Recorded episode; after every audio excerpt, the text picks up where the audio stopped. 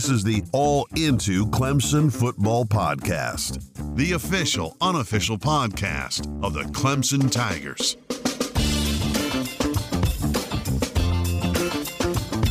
What's up, everybody? Briley here. I'm here with Carter, and we are going to preview Clemson's huge matchup this weekend with the Miami Hurricanes. Let's start with an important stat. Clemson has beaten the Hurricanes by a combined score of, can you guess this? Do you know this? I do not know. All right, 96 to 3 Oh my goodness. in the last two games. Now, in all fairness, let's set let's set the mood here a little bit. Uh, those games happened in 2017 and 2015, so you can't really take those games and apply them to now. But still, 2015, 58 to nothing. Yikes! That was Miami's worst loss in program history. So, welcome to all of you Miami fans who have joined us today to listen to our chat with Manny Navarro. Thank you. We want to just say welcome from the from all the Clemson fans out there. we wanted to start with that. All right, so here's what's coming at you today in this episode. We're going to dig deep into the Miami game with beat uh, with the Miami beat writer for the Athletic, Manny Navarro, and plus we're going to give you our keys to the game. His are better, but ours are pretty good too, so you should stick around for those. Uh, our board ops director Trevor will be bringing us this week's worthless sound collection. And I do just want to let you know that Dabo had himself a week. He's going to make Oh, a lot of appearances this week in that segment. And then we're going to play our favorite game of all time. I need a better way to describe this game. I just say it's my favorite. you say you say it's every time. It's it's just our annual game of Clemson Clemps out. Come on. okay. They know what's coming. Wait. All right. Way to undercut me there. Uh, yes, we're going to play Clemson and Clemps out, and Becky is going to lead us in those games. All right. Before we get to our chat with Manny, let's just set the tone here a little bit. What's happening this weekend? Clemson, of course, comes into this game with Miami as a 14 point favorite. You think that's a little high, a little low? What are you thinking there? Uh it's hard to tell, but I mean you can base it off of the past seasons of Miami, but we don't actually know if Miami's good this year. They do this every year that they go off on they start the season off pretty well most most years, but then they always have a losing streak and then they just fall off the earth. So, True. is it too early to tell if Miami's too good or not? So, Well, I guess it depends on your definition of of back or if they're good. I mean, I mean, they're in the top 10 right now. That's true. So It's true. technically, they Yeah. are back. Yes, I, I'm going to say the cliche thing. I've heard this so many times. This is Miami's measuring stick game. They're going to go up the be- go up against the best team in the country, and we're going to find out if Miami is for real this year. Uh, I do think, at, as a point of um, that Miami is better. They're not going to do the same thing that they've done last year, which is start well and then trail off. Mhm. They've got a pretty good quarterback this year who is not only a great talent, but he's also a great leader.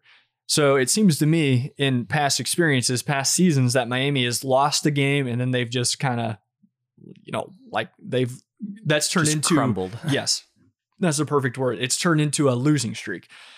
But I think with D'Eriq King, he's kind of like that upperclassman leadership that they need on that team um, to stabilize things. When, because let's be honest, they're gonna lose this weekend, right?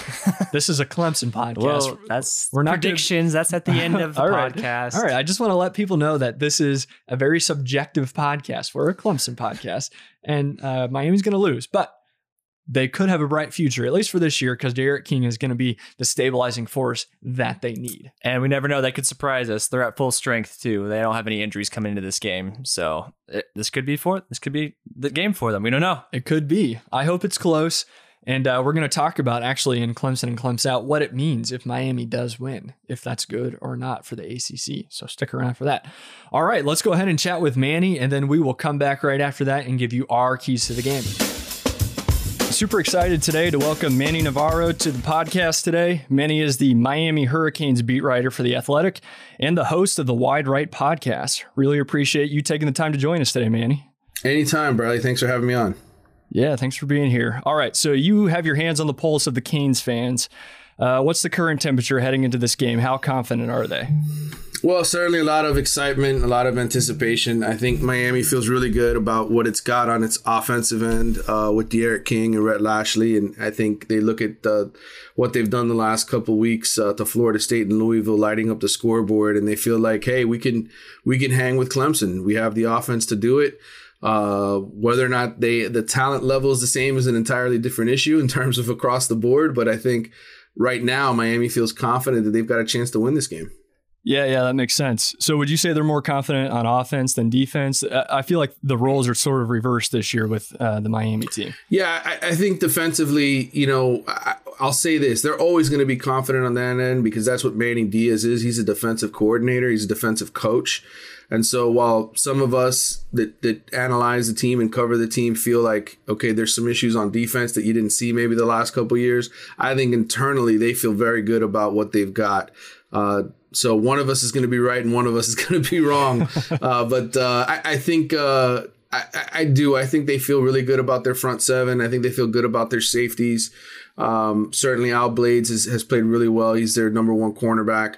Um, but again, this this isn't to me, in my eyes, uh, an elite defense. And I think even defensive coordinator uh, Blake Baker brought this up the other day. Those linebackers have had moments of inexperience. So I think there's a little bit of concern. But again, where this program was a year ago to where it is now, it just feels like night and day. Yeah, that's a good segue into something that I've been curious about. It, it seems to happen almost every year in college football that there's a program that kind of has a subpar season and uh, the next season they rebound for I, I mean i'm not really you know the reasons can be different every time but you know if they keep the same coach like miami did i'm always curious as to what changed from last year to this year you you probably have a lot more insight than i do about that so so what's the difference this year obviously they have a better quarterback i'd say but is there something else that's really changed the uh, dna of this group yeah, certainly. I think the coaching staff, uh, Rhett Lashlee and his scheme. I mean, uh, they, this was a team last year that uh, gave up 51 sacks, uh, the most among Power Five conference schools, and uh, they needed some change and, and, some upgrades on the offensive line. They started two true freshmen, one at left tackle, one at right guard, and gave up you know 51 sacks. I mean, it was the most among Power Five schools. So it was just it was just a really bad year protecting the quarterback, and I think the scheme had a lot to do with it. You know, Danny Enos is a very good offensive coach. Came to Miami from Alabama, where he did a great job with Tua, uh, Tua Tagovailoa uh, and and the quarterbacks there. And you know, it's just a different animal. Miami didn't have the offensive lineman that Alabama did to run that same scheme. So Manny went out and he got Rhett Lashlee, who is a up tempo spread offense type uh, signal caller, and so that's really I think helped out some of the areas. Particularly the offensive line, as I mentioned, playing at a faster pace to keep the the defense sort of on their toes and off balance. And then also, uh, I think uh, the receiver position uh, that remains sort of an area where okay, you, you need you need guys to get better. But there, it's, a, it's to me, it's been a huge improvement already, just in the fact that the guys know the plays. I think last year there were so many times that receivers were running patterns where okay, they were lost. You know, they run the turn the wrong way and then it, it leads to an interception. And so I, I, think this simplified offense, this fast paced offense better suits the talent and the smarts of some of the guys that Miami has. Yeah, absolutely. And of course, it doesn't help to bring in a guy like D'Eriq King uh, to this yeah. team as well. uh, so tell us a little bit about him. I mean, I, uh, I'm here in Clemson. I've been hearing a lot about him. Uh, I've watched his games. What's different about this guy? He seems like, I mean, he's obviously talented, but he seems like a real leader on the team as well. Yeah, you go back to the last time he played almost games, and he scored 50 touchdowns for the University of Houston. I mean, between running and throwing, he was responsible for 50 touchdowns, and that's something that's obviously really hard to do. Uh, but he's just a dangerous dual threat type of talent, a guy that the defense has to sort of always keep a spy on because he can take off and run, uh, and so that gives you an advantage right away. You're you're, you're playing uh, more 11 on 11 versus you know 11 on 10 when you, your quarterback's not accounted for right? I, I just think the extra commitment really helps a lot. But really, you mentioned it, the leadership. I think his maturity. He's 23 years old. You know, he lost his father back in February. His mom battled breast cancer. He's a grown man. He's a guy who's dealt with a lot of things already in his life injuries, uh, position switches. I mean, he scored on kick returns. He's caught touchdown passes. I mean, this is a guy who, who is an uber talent. And I think now he's ready to show that he can be the next Russell Wilson or or the next Kyler Murray. That's what he envisions himself as. He thinks he can be that kind of quarterback at the next level. And so he came to Miami to basically prove it. And anytime you have a kid of that kind of talent who's that motivated, who wants to show everybody, hey, I can play this position, you're going to get what you get in, in D'Eriq King and, and Manny Diaz. He hit a home run by getting that kid. He hit a, he hit a home run by hiring Rhett Lashlee. And now this is going to be their toughest opponent. It's going to be time to see what they can do against the best. Yeah, yeah, it's going to be fun. Game day is going to be there. It's going to be exciting. Uh, so, is there any chance we see uh, King out returning kicks or anything like that? Probably not.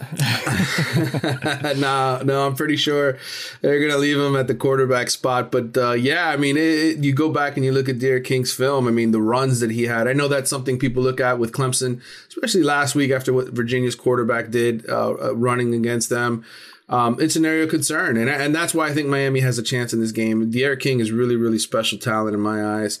Uh, is he an NFL quarterback? We'll see. I I don't know. I think there's still issues with the deep ball.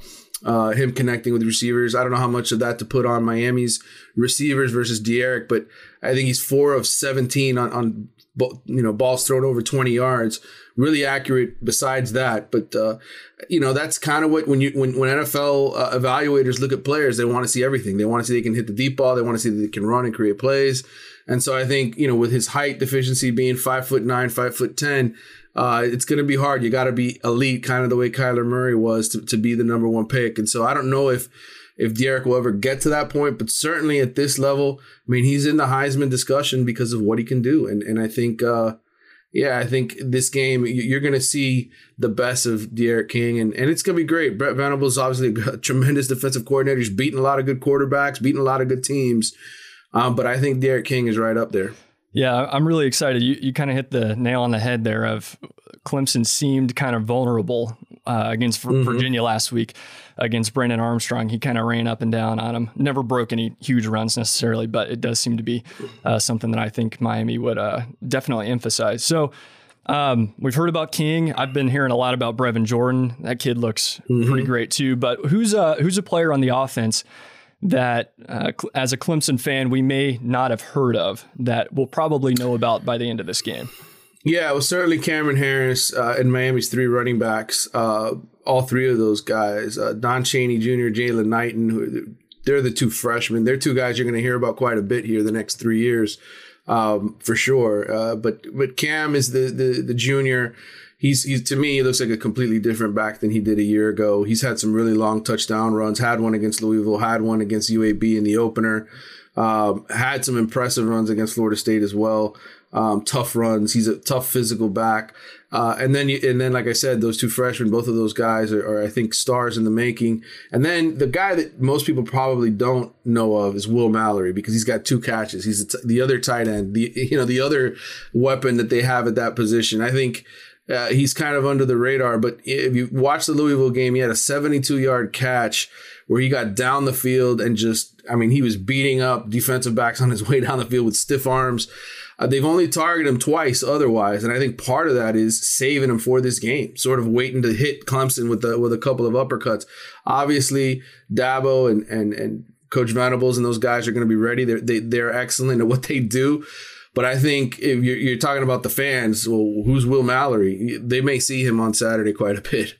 All right, we'll be looking for him. That's for sure. So, uh, I was going to ask you. I mean, Miami's had the bye week this week, a little bit more time to prepare for Clemson. Do you think they have any special uh, up their sleeves that they're gonna, you know, unleash on the Tigers this week? Yeah, you know, it's funny. Uh, most of the success that Rhett Lashlee has, there's not a lot of like trick plays. There really hasn't been any of that. It's kind of been, you know, you line up in the same formation and you run the variation of the same play five different ways. And you go to five different guys and they spread the ball out. And against Florida State, I think 11 different receivers caught a pass. So it's it's more about hitting you with paper cuts is the way I kind of look at it. You know, it's a, it's a cut here, a cut there, and before you know it, you've got 11 cuts, and you're like, wait, wait a minute, what happened to me? I think that's the way Rhett Lashlee prefers to attack. Um, you know, obviously everybody knows about Brevin Jordan, you know, being a Mackey finalist. I think a lot of eyes are going to be on him. But if Clemson tries to take him away, as I mentioned, Will Mallory, uh, those running backs, those guys can catch the ball of the backfield. I know the receivers have been a little disappointing because you've had only, I think, one uh, real long pl- pass play to a receiver, the 40 yard touchdown pass last week against Florida State. But those guys have talent. It's just a matter of when are they going to put it together. And and I think maybe this extra bye week, getting more time to sort of work on their timing and whatnot with uh, with D'Eriq, maybe that that makes a comeback because uh, those guys can make plays down the field. Mark Pope is uber talented kid. He was a five star rivals recruit coming out of high school, and everybody's still waiting. When is the Mark Pope game coming? When is it coming? Maybe this is it. Who knows? Well, for us Clemson fans, I hope it's not this week, but we'll see. for him, I hope it is, I guess. Yeah. okay, yeah. so one of the things that we emphasize around here is um, I can't imagine being a defensive coordinator going up against Clemson. So you have who I consider to be the best quarterback in the country lined up next to the mm-hmm. best running back in the country. And uh, from what I've seen so far, it seems to be that defensive coordinators have erred on the side of trying to take away the run from Clemson specifically. Mm-hmm. How do you think Miami approaches that this week? Are they going to, you know, is Blake Baker, um, has he given any, any indication of what he's going to try to take away first? Yeah, I, I, think you know he's every now and then he'll throw a couple of different exotic blitzes and, and you know whip whip the defensive ends around and have them stunt and flip and do all kinds of different things. Um, in this game, you know, priority Manny Diaz's priority. He's his defensive coach, as I mentioned. He's his priority is always going to be stop the run first, and so if they have to overcommit to the run uh, and and keep uh, an extra safety in there and, and put those cornerbacks one on one, I think he may be willing to do that if Travis Etienne is killing them and and, and Clemson's having a big day running the football. Um, that said, I mean, there really is no perfect formula to stop Clemson. I mean, you got to go back to that LSU game, and, and and I did that this week when I was looking. I was like, okay, well, what did what did LSU do? Uh, for one, I think Trevor Lawrence uh, barely completed 50% of his passes in that game. I don't know how much of it was just drops and and maybe guys just not uh, handing holding on to the football. But I mean, LSU had one of the best secondaries in the country last year, guys that could cover. And that's, you know, while, while I think Miami's got a lot of talent at, at safety with Bubba Bolden and Amari Carter and Gurvan Hall, who's Gurvan Hall, by the way, is going to miss the first half because of a targeting penalty. Um, and Al Blades, as I mentioned, I, they have that second cornerback spot where DJ Ivey at times has given up big plays. He's he's slipped in coverage or, or not been where he's supposed to be. So I, look, Clemson's going to try to exploit that. They're good coaches. Dabo's a great coach. He's going to try to target, I think, DJ Ivey, and I think he's going to try to expose the linebackers. Um, Miami employs a striker um, who uh, has been playing really, really well. Um, Gil Frierson had a really good game against Florida State, but again, I, I, I see areas where Clemson can can certainly run the football in this game, and it's going to be up to Miami's defensive line. Those those two edge rushers, Quincy Roche, um, Jaelan Phillips, Nesta Silvera, the defensive tackle. Those guys are going to have to put some pressure on Trevor Lawrence. Uh, when he's, and, and these are lifetime numbers I looked up. Uh, when he's under pressure, he's completing 45% of his passes uh, 16 touchdowns, two interceptions. So even when you put pressure on him, maybe you get the incompletion, but it doesn't guarantee you're going to get the pick. So, uh, and, and if you blitz him, it's even worse 28 touchdowns, one interception, and he's completing 63% of those passes. So I, I think Miami's going to have to rush four, try to cover as best as they can, and hope to God that their linebackers are in the right place to tackle Travis at Etienne. And, and we know that's really hard to do. yeah. Yeah. We saw that last week for sure. And I mean, one of the big question marks coming into the season for Clemson was their wide receivers. And mm-hmm. um, I mean, we haven't really really seen a dominant wide receiver game yet this year, so that might be a saving factor for Miami. Mm-hmm. Um, you, you brought up Trevor Lawrence's stats there. Uh, you wrote an interesting article this week about how he might be uh, possibly one of the best quarterbacks to ever play Miami. Uh, can you tell us a little bit mm-hmm. about that? And and he's is he really possibly the best quarterback to ever play Miami? Well, he certainly could end up becoming. I think you know that's one of those stories where you raise the question. Um, you know, he is probably going to be the number one overall pick. I don't, want to say probably. He is going to be the number one overall pick uh, at quarterback, uh, and and you know he's very well could win the Heisman this year. Um, and and so when you got that combination right off the bat, as far as the track record for sure, and then what he does is a dual threat, just so unbelievably dangerous. But some of the other guys, I mean, Miami's played a lot of great quarterbacks. Uh, Michael Vick certainly was one of them that they had a little rivalry with when Miami and Virginia Tech playing each other. Uh, Vick was, of course, the number one overall pick. Um, you know, they, they Matt Ryan, who won an NFL MVP award, they faced him. Um, this is just recent guys. Russell Wilson. Uh, those are all guys that they that they took on. And then uh, you, you go way back to their Big East and you know facing Notre Dame on an annual basis. Joe Montana, uh, Boomer Esiason when when he was at Maryland. Um, and, you know, look at Jameis Winston at Florida State and all the great Florida State quarterbacks, Charlie Ward. I mean, they they faced a lot of uh, probably a lot of the same ones that Clemson faced, being in the ACC. Um, so uh, you know, I think Trevor certainly what he's accomplished thus far. Uh, some of the numbers he's put up at this level, the fact that he's 27 and one and won a national championship, um, you could you could certainly make the case that already his resume is is up there with with the best of the best of them. And I actually talked to uh, Joe Zagacki, who's the radio voice for the University of Miami. He calls the games. He's been doing it for the last 18 years and been been involved in it for the last 30 uh, you know, he, he says Trevor's up there with the, the best that they've ever faced. He feels like they're facing a Patrick Mahomes, Dan Marino type of quarterback, you know, and and so I think for sure um, when it's all said and done, when when Trevor's career's over in the NFL, we're he's going to have a resume that's going to certainly make it a case that he's he's possibly the best Miami's ever faced. Well, he's certainly got Hall of Fame type hair, so uh, no matter how he plays, that's we, no doubt. That's that. no doubt. All right, let me get you out of here with one more question. Um, you know, no matter the outcome of this game, uh, I think there's a good possibility that uh, these two teams meet up again in the ACC championship. Obviously, that's a long ways away. Um, how likely do you think that is? Notre Dame's in the mix. I understand that, but uh, I think there's a good chance they meet again. What do you think about that?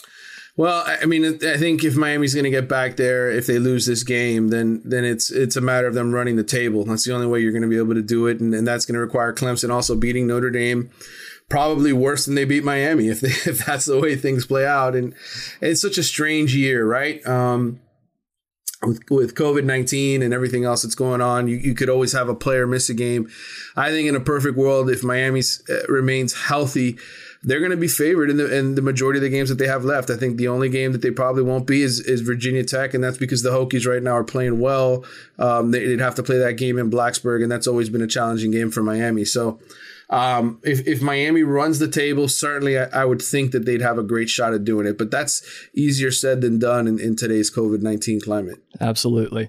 Yeah, I guess we, we should focus on this week and uh, we'll worry about the rest of the season later. But Hey, I really appreciate yeah. you taking the time to come on with us. Uh, I want to encourage our listeners to check you out at The Athletic. You got some great stuff about uh, Miami, the Miami Heat as well. I don't know how much longer the finals are going to be going on, but uh, right. hopefully, hopefully a few more games. But uh, check that out for sure. And uh, I also want to tell everybody about your uh, podcast, the Wide Right podcast. Um, you just interviewed Chris Fallica, the Bear. Yep.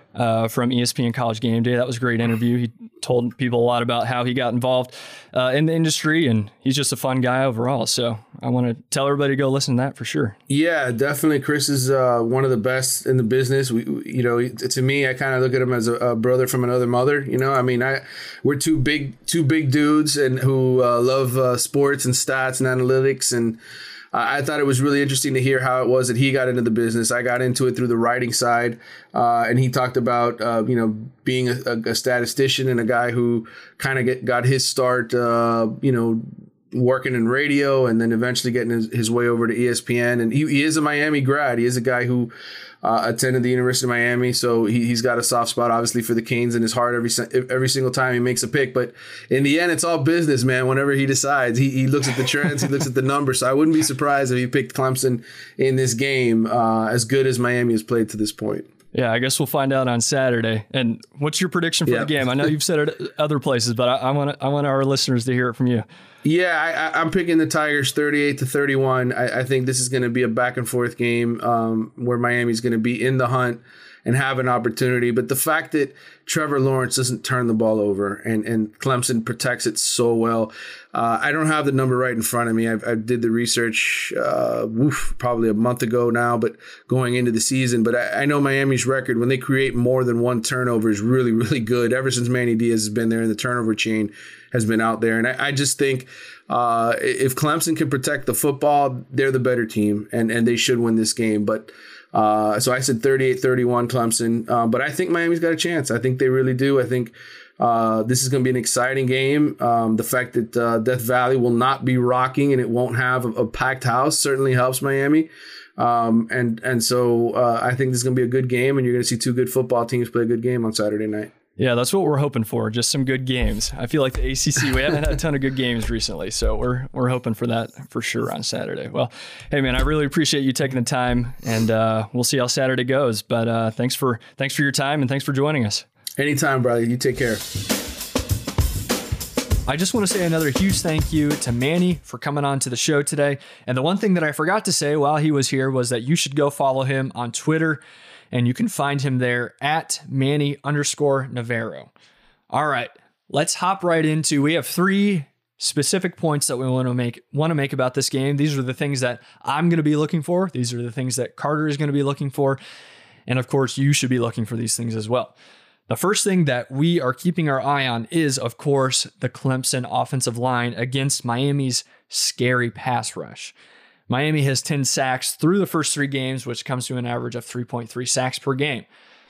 I'm not going to lie to you and say that I'm super confident at this point in Clemson's offensive line. They've mean, been they've been solid. Have we seen anything though? Like to Seen anything of, of concern? somewhat with that, but also like with the opponents we've played, like can we take anything from that? No, no. And that's what I'm trying to say is that okay, so we, you know, we beat Virginia. Virginia's I mean, Virginia's obviously the best opponent we've played so far. And I wouldn't say that they're at all on Miami's talent level. And so, yeah, it concerns me. Miami has a couple of dudes up front, and Manny just talked about that. Uh, and they're going to be good. So Clemson has given up three, uh, six sacks so far this season in three games, and it's going to be important to protect Trevor Lawrence against this pass rush. Even though- Always. yeah, always. He goes down, the season's over. That's true. Which is the exact reason we don't want him to run. Although maybe I'll reverse course on that a little bit. We'll get to that in a second. But keep an eye on that for sure. If if the uh, Miami defensive line and those ends are able to get pressure on Trevor Lawrence and make him uncomfortable, this game is going to be wide open. Trevor Lawrence is good under pressure. Manny talked about that as well. But no quarterback is better under pressure than if they have a clean pocket by any means. Our boy. And I think it's important too. We've seen so far that I don't think Trevor Lawrence and his wide receivers have impressed so far. Trevor Lawrence has, but I'm not sure um, like Joseph Ngata and Frank Ladson have been game breakers so far. Not so far, no. No. So we want to make sure that they have plenty of time to run through their routes, give Trevor Lawrence plenty of time to get through his reads and make that happen. Yeah, there's definitely talent on that Miami defensive side.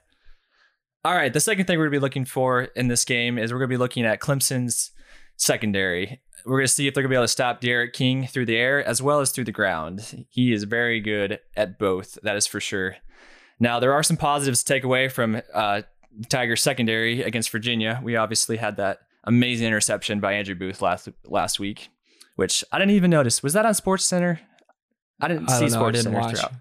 Never mind. Why did I bring that? Let's let's just assume that it was the top play of the game. There you go. Top, uh, play of the day. Yeah. Excuse me. But there are some negatives as well as uh, Brennan Arm- Armstrong for Virginia. He did throw the ball. He had quite a few yards against us, as well as he scrambled a decent amount, Yeah, which concerns us. You're forgetting that he's Steve Young. there you go. Yes, I forgot about that. Well, then what does that make D'Eriq King? Because Patrick than- Mahomes. exactly. All right. Well, we better watch out for Patrick Mahomes this week. So uh, no, for real though. I mean, they gave up a decent amount of like yards to Brennan Armstrong last week. Like, what is D'Eriq King going to do? Like, what is Clemson going to put in to implement to stop D'Eriq King? this is probably the most important point thing to be watching this week is Clemson's defense against D'Eriq King. He is, I mean, he's the ultimate dual. He's he's a good dual threat quarterback. He's very smart. Ultimate would be Patrick Mahomes. Yes, you saw that I walked that back pretty quickly. Uh, no, I mean he can pick up yards with his legs. Um, so- something's crazy. A crazy stat is he's averaging 15 yards per scramble so far this season. He knows how to pick up yards. He's got this quick spin move. He just puts a defenders in the uh, in the dryer in the washing machine. Which one is it for spin? washing machine. Let's go with that. And uh, he's also picking up five yards after contact as well. So I think probably the most talked about issue about the defense after the Virginia game was the fact that Brennan Armstrong was able to pick up 88 yards on the ground against the Tigers defense. And so when you have a more athletic quarterback, how is Brent Venables going to scheme against his legs and also at the same time maintain the um, you know the efficiency of the secondary? Yeah. How's that going to happen? I don't know. We'll see how they implement it. I mean, uh, the first thing after I watched film on D'Eriq King was I told you he looked like Kyler Murray. Like Yeah. Kyler Murray is he uh he's I don't know what to say about Kyler Murray. He's pretty good. Let's go with that. he just reminded me of Kyler Murray. He's short just like him. He's quick. He's got the moves. He's got the arm as well. He's got the full package. Let's just see if he utilizes it. Yeah, exactly. And so, kind of going along with that too is, uh, and we haven't talked about him a whole lot, but uh, the Miami tight end Brevin Jordan, he's he's really good, and I don't know who's going to cover him for Clemson. Um, it's probably going to be the safety Zanders, I would expect, because last year you would have thought that Isaiah Simmons, you know, the freak Isaiah Yeah. Simmons would would cover him, but Clemson doesn't really have that player this year. So that that's another key matchup to watch. And uh, if Clemson doesn't win that matchup, then then De'Aaron King is just going to be chucking it to his tight end all day. Okay, so point number three is that I think I really we really need to see Travis Etienne and are you taking note of this? You'll never hear me say this again. Trevor Lawrence also needs to run the ball. If you don't know, I hate, hate, hate, hate, hate when Trevor Lawrence runs the ball for anything. I don't care if it's, well, I do care now because he's going to be leaving after the season probably. So I'd be okay if he ran on fourth down to win the national championship this year. But before that, not a freaking chance. Okay. So, I, but I do think it's important for them to make that happen this week. You heard Manny talk about how the Miami defense is really going to try to stop the run this week. That's the, that's going to be their first priority coming into this game. But they have question marks in the line uh, in the linebacker unit, and so it's going to be important. And this is important in every game, of course. If you're if you're running success um, successfully, you're going to be, be making it into the second layer of the defense, which is the linebackers. But I think that's really key this time around to challenge those linebackers, make them make tackles in space, make sure that they have all their assignments ready to go, make sure they're hitting the right gaps. So we need to be feeding Travis Etienne the ball, and I'd love to see him get it get uh, receptions out of the backfield like he did last week as well. And once again, we say this, at least I say this every week. If we establish the running game, it's going to open up the secondary for Trevor, uh, Trevor Lawrence to hit some bombs. Like every week, we just got to do it. Man, we need to have a new segment for you called like Carter's Coach's Corner or something where you. That's the only point that you have though. so, Just it- come, just just throw it to me whenever I need to make that point. And Okay. I'll just stay here then. Okay, well, it'll be like a one week segment because that's the only point you have. But so, but going along with that, and speaking of linebackers and maybe the questions that Miami has um, with that unit, I think this might be a good chance for Braden Galloway, um, the Clemson tight end, to really break out. We heard a lot about him before the season, how he's the new dimension of this offense that we haven't seen for a long time. But he only has seven catches for 77 yards at this point.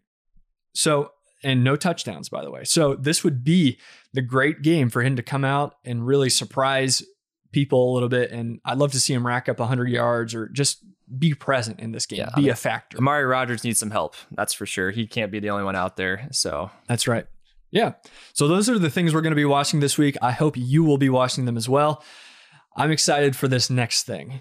I'm I'm like excited, but it's our um, most favorite game. no, no, no, no. This is my most favorite section. Oh, I'm afraid my ears are going to bleed though because th- we can't wait to hear all these football cliches from uh, Trevor. Of course, and we're so thankful that he's put this together for us. It's it's going to be fun. Okay, but first let's take a quick 30 second break and hear from our sponsor, Anchor Podcast. Okay, Trevor, how confident are you that we're going to laugh during this segment? Pretty confident. All right, he's shaking his head. Yes, I think he, he likes this. Of course, he was talking to me before about how much time it takes for him to listen through all this sludge. It's terrible. every week, every week. Do your job. Yeah, on. he just complains all the time. Hey, you know it was Trevor's birthday this week. He turned Oh, 21. it was. Yeah, Wow. it was 21. also yeah Trevor Lawrence's birthday he as well. so much older. Does he? I don't know. The hair kind of keeps him young. I feel like. Okay, Trevor, go ahead and play for us your worthless sound collection for the week.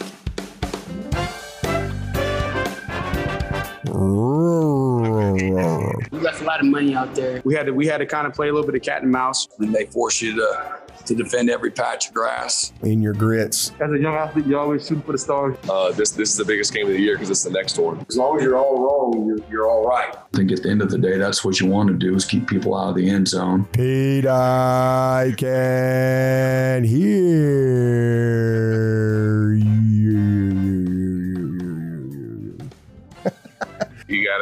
you. You gotta be on your P's and Q's. Everything's uh, schemed to the T. We're trying to go one and zero that week. You're in a sewer pipe somewhere. We try to leave it all on the field. We've only got what we got. We we want to we want to win on the scoreboard. We're going to be at our best. Our best players have to be at our best. Good day in heaven for for uh, football players on this day. It's like a praying mantis uh, out there. He's got arms and legs forever. He's very high hipped. Travis, what was your call? Lord help me. oh my goodness. it's terrible and hilarious all at the same time. I mean, we don't play this to really make fun of any of the coaches or the players. It's just that they literally sit in front of reporters for like 10, 15, 30 minutes at a time. And what else are they going to say? You can't give us gold, you know, that whole question. time. That's right. So, I mean, again, if you're listening to this, we're not trying to make fun of you, but we sort of are at the same time. So it just comes with the job. Gives us a little chuckle. That's right. Uh, do you have a favorite from that? Uh, well, I'm trying to figure out what does P's and Q's mean. I was wondering the same thing. Maybe is that a football term that we should know? Are we showing our night our uh, our lack of knowledge right now? I don't know if we're just ignorant, but like I can't think of anything in my head that P's and Q's have to do with football. Like I don't know. P's and Q's. Well, any. I don't know. Any reporter out there, if you're worth your salt, you'll ask him to follow up on that and uh, get clarification on that, please. Someone out there do that. Okay, that was fun, and now it's time for the capstone of this episode: Clem's in or Clem's out.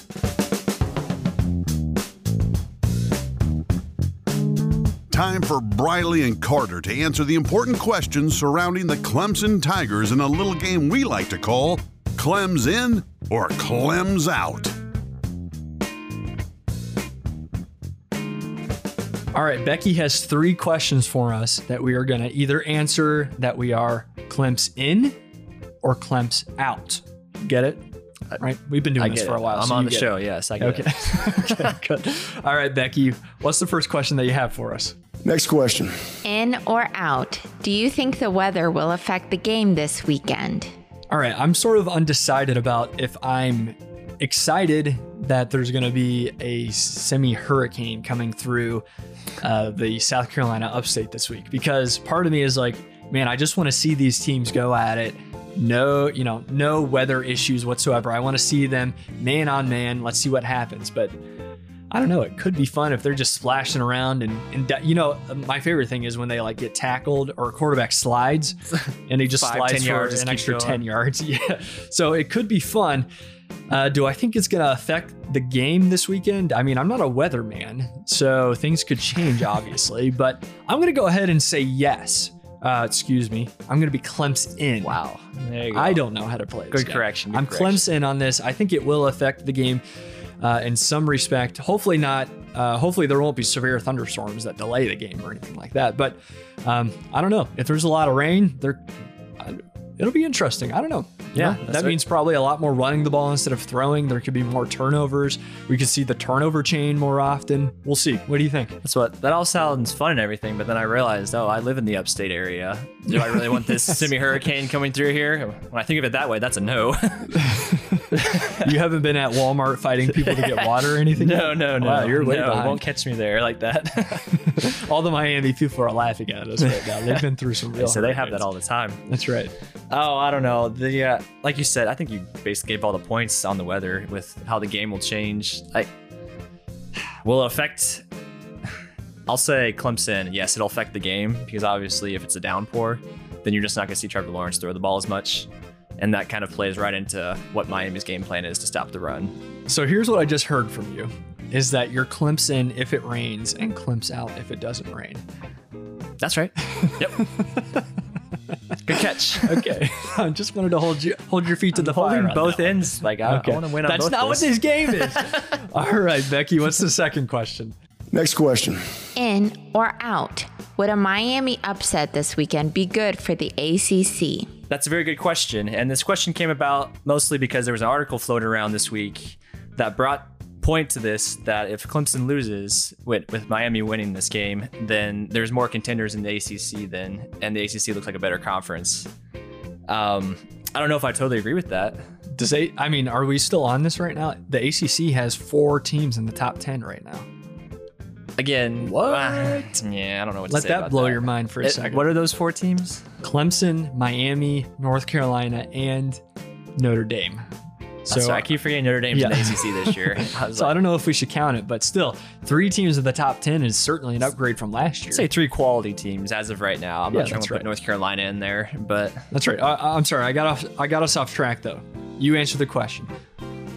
I'm gonna go. Uh, I'm gonna go Clemson. I think it would actually would be good to a point. Obviously, not this season for Clemson because obviously that'd be a loss. But having more respect for the conference would be really good for them. It'll one of these years is gonna bite them that the ACC sucks.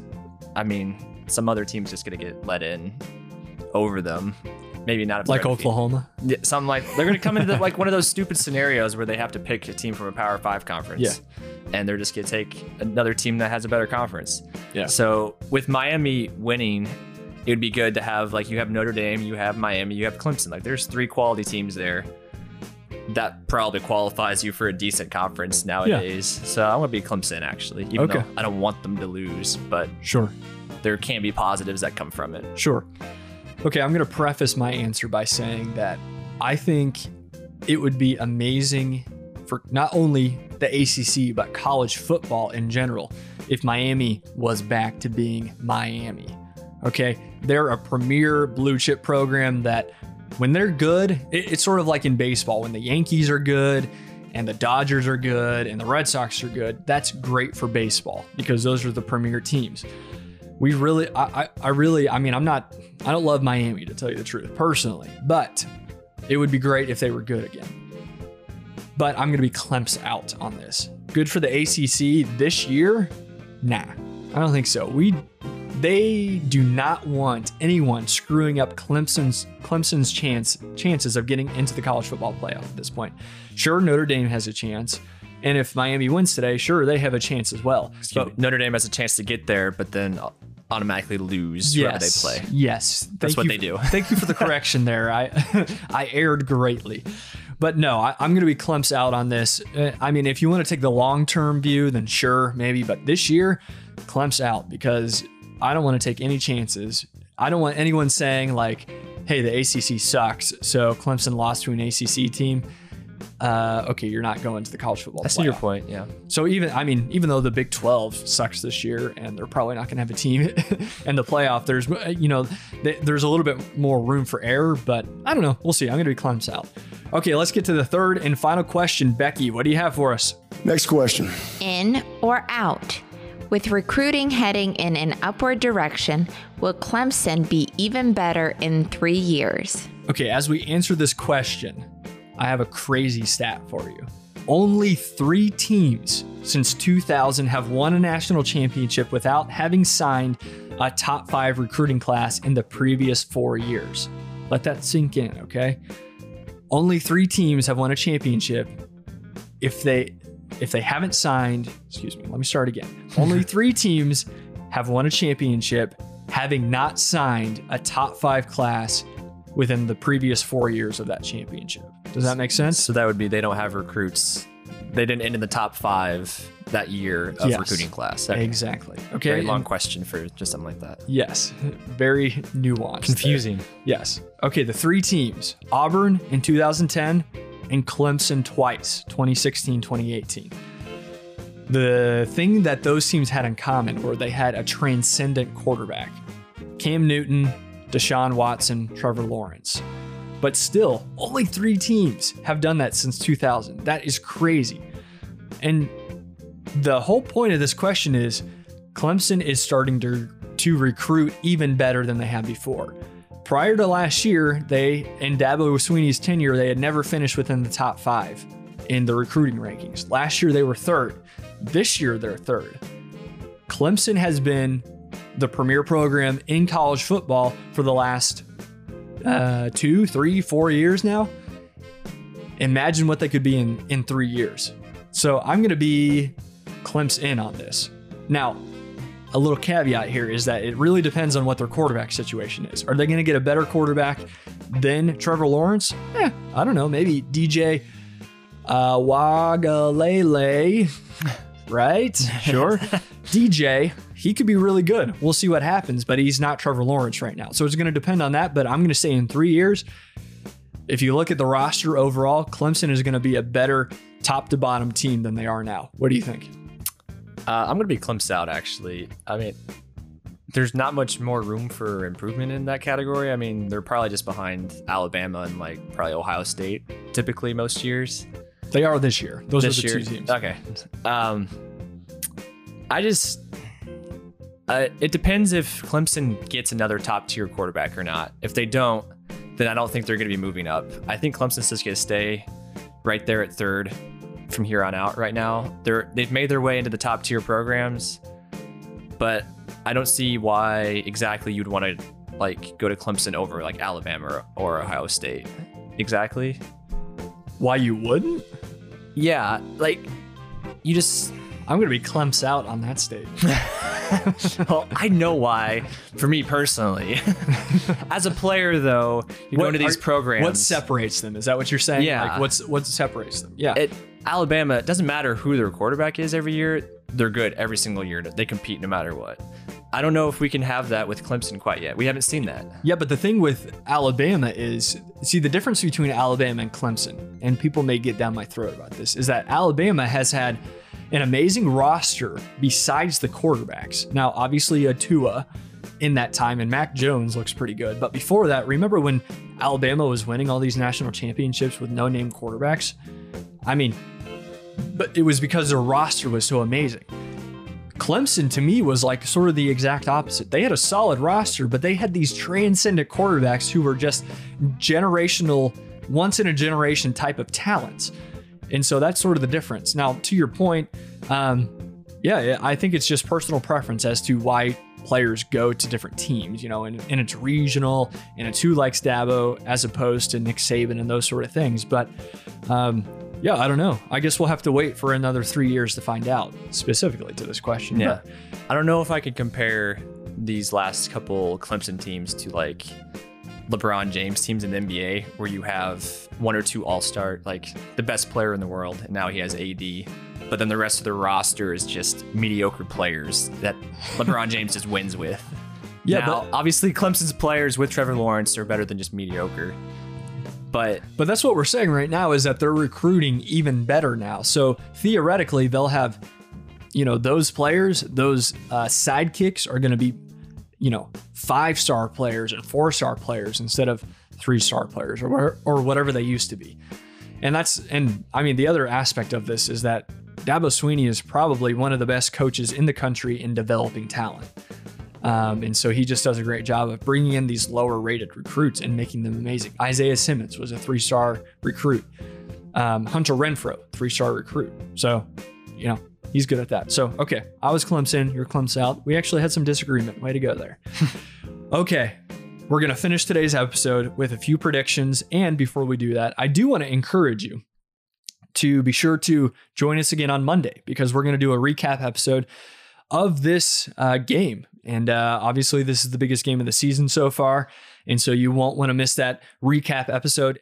And then the rest of the week, we produce what we call the Clemson Football News Daily Update. And it's exactly how it sounds. Every day, we give you the top three headlines surrounding Clemson football, and we condense it within a three to seven minute period. So I encourage you to listen to that. Okay, moving on to our prediction for this week. Should I go first, or do you want to go first? go for it. All right. I'm going to say that Clemson is going to pull out the win here 34 to 17. I think uh, it's going to be, and here's what I'm going to say I think the first half is going to be close. I think it's probably going to be a little. Um, I'm just gonna I'm I'm zagging when everyone is zigging at this point. Everyone's saying this is gonna be a shootout. It's gonna be a great game. I think it might be a low scoring game in the first half. I think it could be something like um, 10 to 17 Clemson or something like that. And then Clemson, as they tend to do, they focus on the last four minutes of the second quarter and the first four minutes of the third quarter. I think in that period, they could put up a couple of touchdowns on Miami and really put them away. Uh, and so I'm going to say 34 to 17 Tigers. What do you have? Not bad. I was actually not too far off. I'm going 31 20 Clemson. Kind of around the same degree as you with uh, the way the game's going to go. I just think they're going to have one quarter where they're just going to pull away, and then uh, Miami's just going to be a touchdown or two behind. see what happens. I, I hope for our sake that it's sort of a fun game, at least in the first half. It would be good. I don't want to have like a heart attack game, don't get me wrong, but it would be nice to see this team challenged for real, for real. Yeah, to see what we have. I mean, we're going to face quality opponents later in the season, so it's good to see what we have. Exactly. Okay. Well, that's going to do it for today. We look forward to Saturday and uh, be good out there.